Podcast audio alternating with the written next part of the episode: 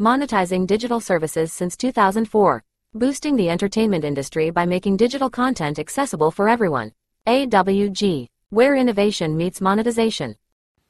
Welcome to the Human Capital Innovations Podcast, where your source for personal, professional, and organizational growth and development, where we share original research, explore industry trends, and interview executives and thought leaders from across the globe.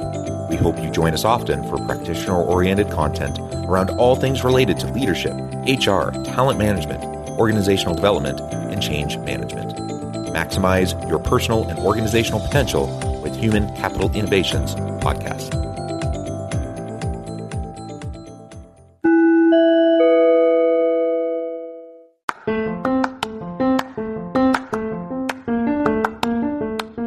You enjoy the Human Capital Innovations Podcast? Enjoy ad-free listening by going to the Patreon page, and please consider contributing even at the producer or sponsorship level. And please leave a review. Thank you for your support.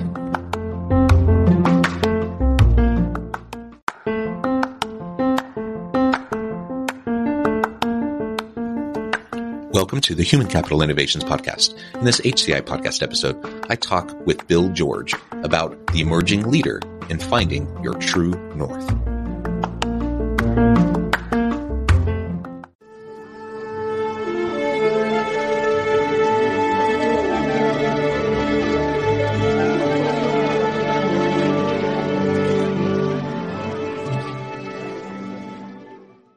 Bill George, welcome to the Human Capital Innovations Podcast. Thank you, John. Good to be with you. It is a pleasure to be with you. You're joining us from Minneapolis. I'm south of Salt Lake City in Utah. And today we're going to be talking about your book, True North, the Emerging Leader Edition. So we'll be exploring the emerging leader and finding your true north and the ins and outs of that and unpacking that together. As we get started, I wanted to share Bill's bio with everybody. Bill George is the former chairman and chief executive officer of Medtronic. He joined Medtronic in 1989 as president and chief operating officer, was chief executive officer from 1991 to 2001 and board chair from 1996 to 2002. He is currently a senior fellow at Harvard Business School, where he has taught leadership since 2004. As I already mentioned, he is author of several books, including Discover Your True North and the Discover Your True North Field Book, Authentic Leadership, 7 Lessons for Leading in Crisis, and others. He served on the board of Goldman Sachs, ExxonMobil, and many others, and really has just accomplished so many things in his illustrious career. Bill, anything else you would like to highlight or share with the audience by way of your background or personal context before we dive on in further? No, just that, John, I spent 33 years in business, put a 10-year limit on being CEO of Medtronic. And so when I finished that period, I said, what am I going to do next? And I decided what the world's great gap is having value-centered leaders that know their moral compass, know who they are, and can make a positive contribution to the world. We've got business schools that turned out 1 million managers in the last 20, 25 years, but we don't have nearly enough leaders. And so that's been my commitment for the last 2 decades, to try to help develop more leaders, from CEOs all the way to people just starting their careers. Yeah, that's wonderful. And maybe we can start there. How do you differentiate managers from leaders? Obviously, it's a Venn diagram. There's some overlap, and good leaders need management skills, and good managers need leadership skills. But how do you differentiate those two? Well, basically, managers just do their job as they're told, and they carry out function. I think leaders think about what the contribution they're going to make, their organization are going to make, and how they're going to build a great organization that can make this world a better place for everyone. And they're led by a moral compass, not just by a set of accounting principles. And I think that's the big difference. So knowing, really thinking through, how do I want to make a difference in the world through my organization?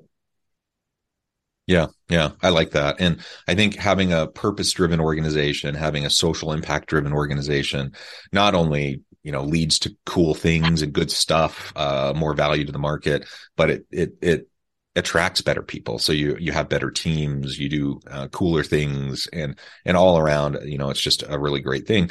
And I agree. I think the way you're distinguishing between leadership and management, I think of managers, they tend to just kind of execute, right? And a lot of times they're executing on the direction of leaders. Now that's not to say that they have to be mutually exclusive. You can have managers who are in managerial roles that actually have a lot of leadership characteristics and attributes. And in fact, when that's the case, I think they tend to be far more effective.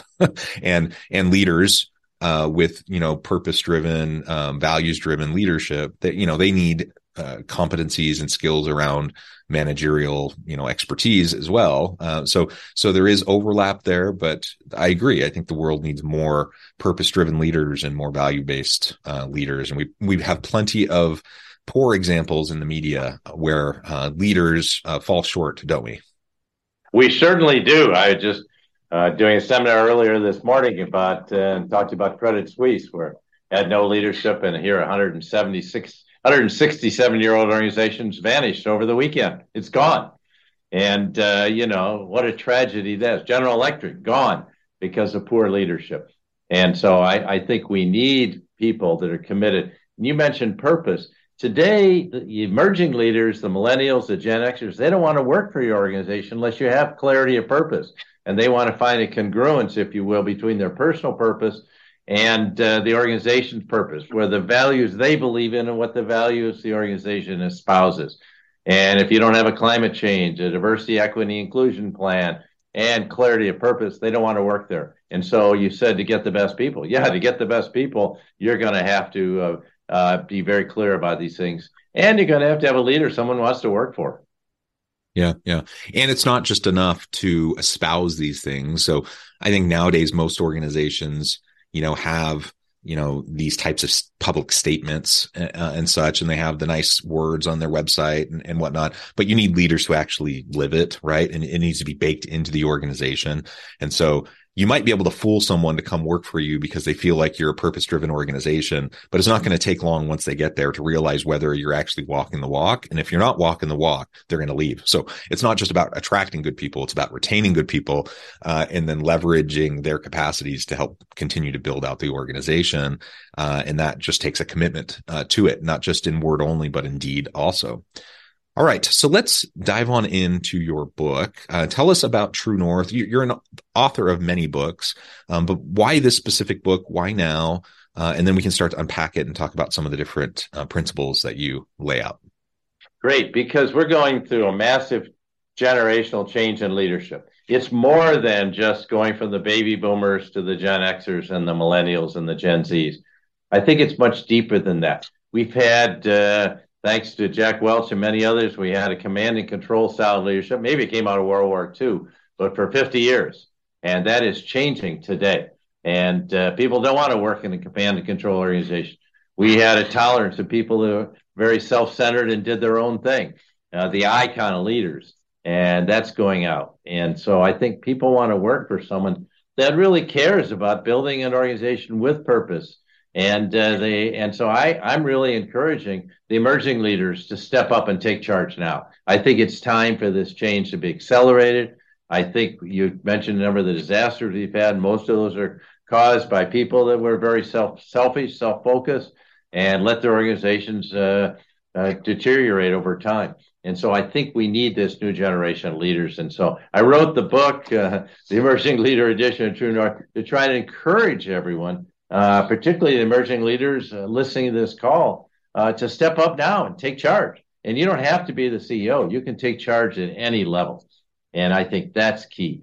So we need you to step up and be the kind of person that's going to make a difference, to have that purpose, clarity, and drive.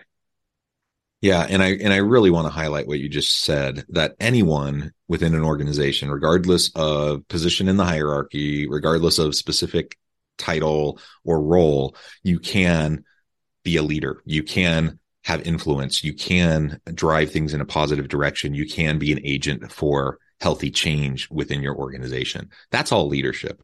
Exactly. And so I'm a big advocate for everyone developing leadership competencies and capabilities. And you may never become the CEO. You may never become a C-suite executive, and that's fine. You may be perfectly happy never even being a supervisor of other people, but you can still lead. You can still lead even informally through influence within your teams, certainly within your homes, your communities.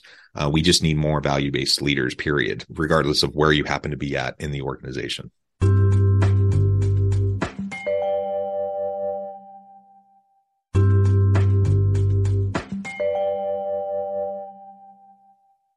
Boy, that's so well said. That's just perfect. I hope everyone on the call really takes that in, because it's true. You can lead at any level. All right. So let's unpack some of what you have in your book. Obviously, we don't have time to go through everything, but maybe are there 3 or 4 things that you would like to highlight from as key components, key principles from your book, and we can discuss those? Well, you know, before you can lead other people, you have to know how to lead yourself. And that's going to be the hardest person you ever did, because you've got to go back into understanding who you are. You get that understanding by understanding your life story, kind of ups and downs, if you will, of your life, and what I call crucibles, the most difficult time you ever had, because that's where all the pretense gets stripped away and you forget about all the titles and where you went to school, and you get down to who am I? And I got to look myself in the mirror and figure that out. And until you figure out who you are, I don't think you become a great leader. Once you figure that out, then you can figure out what's the purpose of my leadership. But you can't just go out and try to change the world until you can change yourself and know who you are. And I think that requires a high level of self-awareness and also leading with the heart. Today, it's not sufficient to lead with just your head, to be the smartest person in the room. You will fail if you do that. You have to also lead with your heart. And by the heart, I mean, you have to have a passion for what you want to do. You have to have a sense of compassion for the people you're serving, some empathy for your own employees, and you have to have courage. And those are all matters, John, that come from the heart. They're things you learn over time by experience. These are not things you're born with. Compassion, passion, empathy, and courage. You have to learn those over time, but you do it by working with people and being in the real world. And so I think today's leaders have to have the capacity, they have to have the brain power to make critical decisions. But the leaders I've seen fail did not fail because they weren't smart enough. They failed because they couldn't lead with their hearts. And I think that's key. Yeah, there are plenty of very intelligent, capable people. Now, obviously, you do need to have, a certain level of those kind of skills and competencies to find success in a really complicated, messy, world. But like you said, there's not a shortage of smart people. There is a shortage of value-based people. And some of the smartest people I know, like just brilliant people, like IQs off the charts, they're also kind of the dumbest people I know, because they get too much caught up into their own genius and their own intelligence. And because of that, they just start to miss stuff. They just miss sometimes very obvious things that are sitting right there in front of them in the form of members of their team, comments and contributions that other people are making, because they think they already know it all and have it figured out. So a good leader needs to not only be smart, but they need to be humble enough. They need to have the intellectual humility to constantly be pushing their own thinking and the limits of their thinking, and surrounding themselves with really great people and not feeling threatened by success of other people, but actually feeling, strengthened and emboldened because you have a really great team. That takes a level of maturity and security in yourself to be able to do that. And it takes a level of emotional intelligence that raw intelligence doesn't necessarily equate to, right? It's a different set of skills. And so unless we can foster the self-reflective practices that will allow us to develop EQ and have that emotional intelligence, I think it's going to be really hard in the modern world of work and the future of work to truly drive success. I mean, we're talking about the rate and pace of change is just accelerating so rapidly.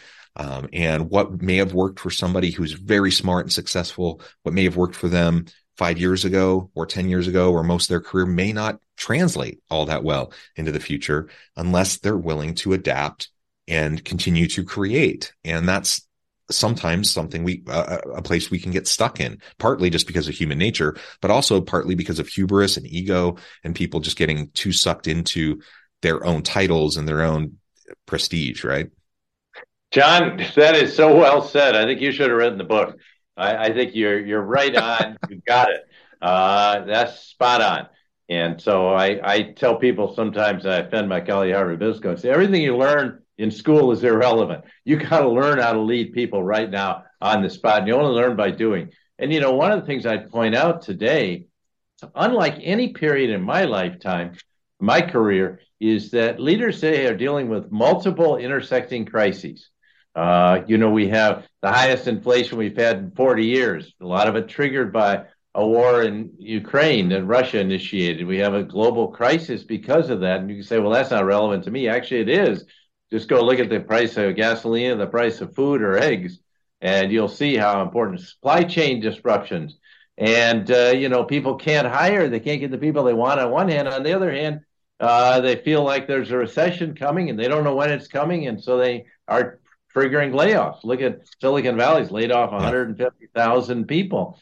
Now, Mark Zuckerberg just went through a second layoff, and that's going to shake everyone up because a lot of people don't know what that's all about. They've been able to get any job they want, and so the world is changing, and leaders have to know how to deal with these multiple intersecting crises. It's not just a nice, I'm going to do my 10-year plan and stick to it. There's no such thing. You can't have a 10-year career plan or a 10-year business plan because you have to use the word adapt. You have to be able to adapt to rapidly changing circumstances. If you can't do that, you can't be a good leader.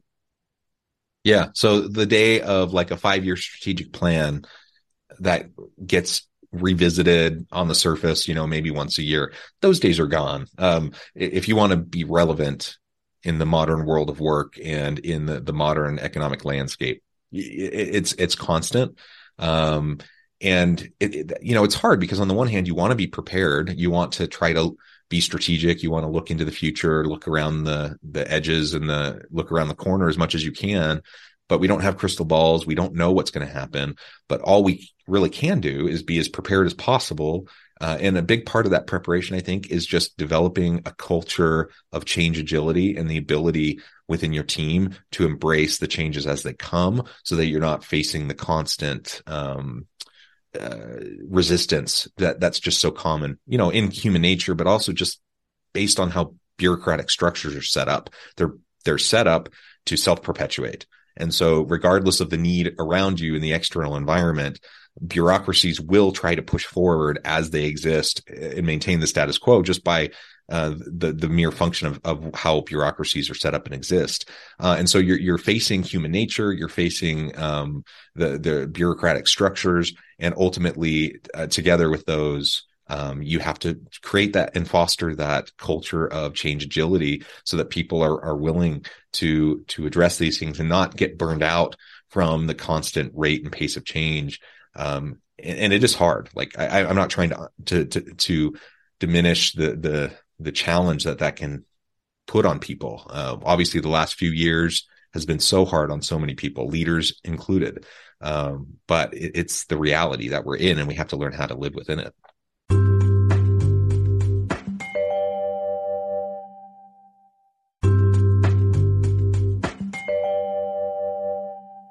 Monetizing digital services since 2004. Boosting the entertainment industry by making digital content accessible for everyone. AWG, where innovation meets monetization.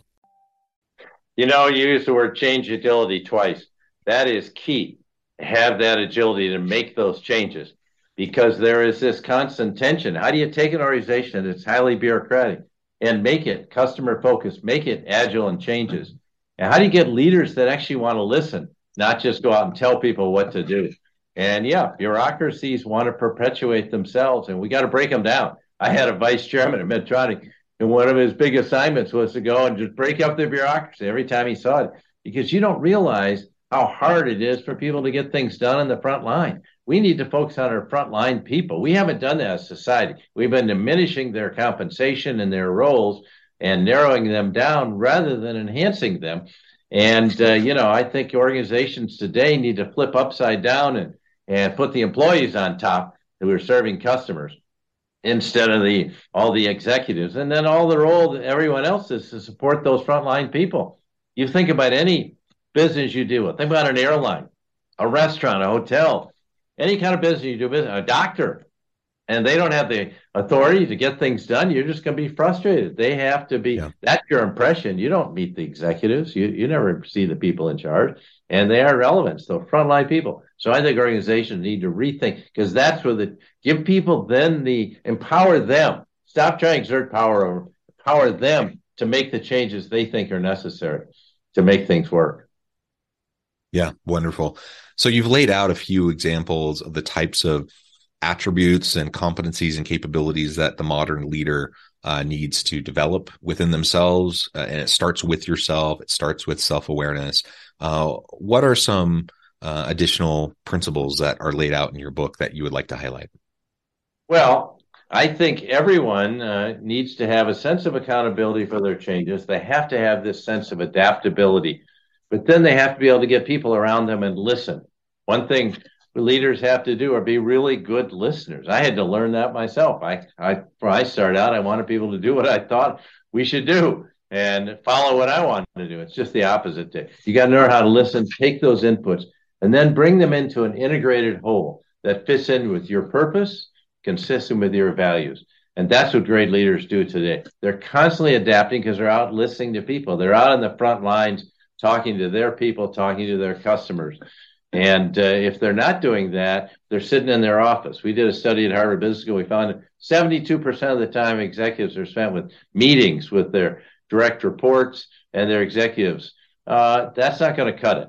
5% with employees, 3% with customers. That's a disaster. You got to be out there. If you don't want to do it, then you shouldn't be in the role. So I say one of the key principles, be out there and empower your people. Go into the production lines, go into the labs, get out in the front lines and talk to your customers and hear their needs and then respond to that and be agile and adaptive. And that's really key. And that really empowers people. Scientists love you to ask questions and challenging what they're doing. We found that true at Medtronic. Got to be out there. I was talking to the new CEO of Starbucks. He's out there all the time with his employees. That's key to the kind of culture you want to create. Unless you're there, you can't create it. So I think that's a key principle of be present, be there, and be an empowering leader. Then you can inspire people around your company's purpose and find that congruence that you talked about earlier between the purpose, the values on the one hand, and my personal purpose. Because people don't want to work there unless they think I can really make a difference here. And then empower them to do it. Give them the opportunity. Yeah, and a lot of people talk about empowerment and how important empowerment is, but you mentioned something that's really key. Before you can get to empowerment, you have to listen to your people. You won't know how to empower them unless you understand them, unless you know who they are, what their wants, needs, desires are, if you understand what motivates them, if you understand, people change over time too. So it's not enough for me to, at one point in time, feel like I know where my person's coming from, a member of my team, because life stage impacts that, life events impact that, career stage impacts that. There's all these different components that can lead to a shift and what it's going to take for someone to feel empowered and to have that mutual accountability and trust with members of your team. So you have to listen. You have to create mechanisms for constant open communication and to listen carefully and be present and not try to project and assert your own way of thinking onto the people around you. You have to recognize as a leader in the modern world of work that you are not the expert anymore. You may have been the expert in whatever functional area, but when you move into a leadership role, now you lead people who are the experts. So that means you have to, if you're going to get cool stuff done, it's not through you, it's through them. That will in turn make you look good because your team will do cool stuff. But unless you can empower them in a way that will resonate with them, those things won't happen and they won't be happy and they won't be engaged and they will eventually not feel supported and they'll leave. And that's just the way of the modern world of work. So listen carefully and intently, be present, and that will then allow you to create that mutual accountability and trust in that relationship that leads to empowerment so that you can get the best out of your people and help them to maximize their potential. John, one of the things we did, we introduced a new concept that takes this idea one step further called the leader as coach. So instead of thinking yourself as a manager, think of yourself as a coach. Think about the great coaches you've had. And it's actually an acronym. So part of listening is you have to show you care about people. Until people know you care about them, they're not going to follow you today. Then you organize them what we call their sweet spot. Where are they most effective? Where can they play to their strengths, not their weaknesses? And where they're highly motivated, that's their sweet spot. If they love their work and they're highly motivated and they're really good at it, they're going to be successful. And then your job as the leader is to align them around the overall purpose of the organization so they feel that sense of alignment around purpose and values. But, you know, this is not soft. It's about challenging people to step up. My whole purpose as a leader, Jonathan, is to enable people to reach their full potential. Well, I think I can say to someone, you could do so much more. You're not bringing us your best game. You can do so much more. I see potential in you. You're not delivering on. I'm going to challenge you to do that. And then finally, I'm going to get out there and help you do it. I'll work with you. I'm not just going to sit back and judge. The idea of the manager is judge and doing an employee evaluation. That's not what it's about. It's how can I help you? So that's the leader as a coach. And I think if we had more great coaches out there and fewer managers, again, we'd have a lot better leaders. Yeah, for sure. Well, Bill, this has been a great conversation. I note the time. I need to let you go here in just a minute. Before we wrap things up for today, I just wanted to give you a minute to share with the audience how they can connect with you, find out more about your work, where they can find your book, and then give us the final word on the topic for today. Well, you can find the book on Amazon.com or any site you want, major bookstores. But and also I have a website, BillGeorge.org.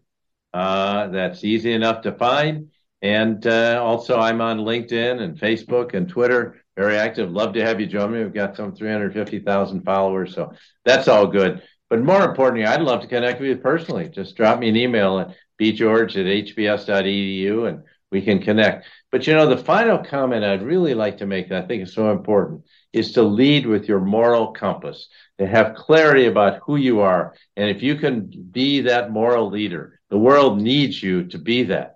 People that know what's right and what's wrong and follow that and doesn't try to cheat by getting ahead. Look at the frauds we've had, like Sam Bankman-Fried and Elizabeth Holmes and Adam Newman and all these kind of people thinking they're God's gifted creation.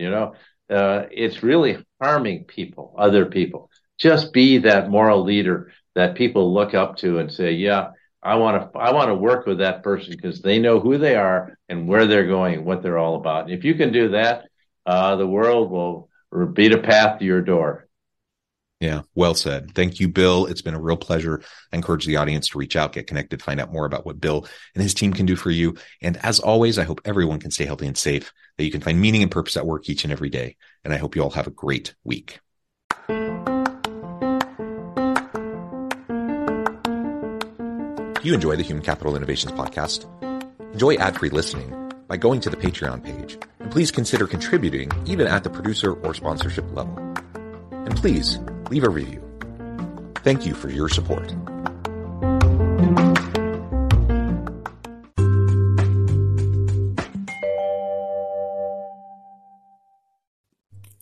Thanks again for joining us for this episode of the Human Capital Innovations Podcast. I hope you stay healthy and safe and that you have a great week.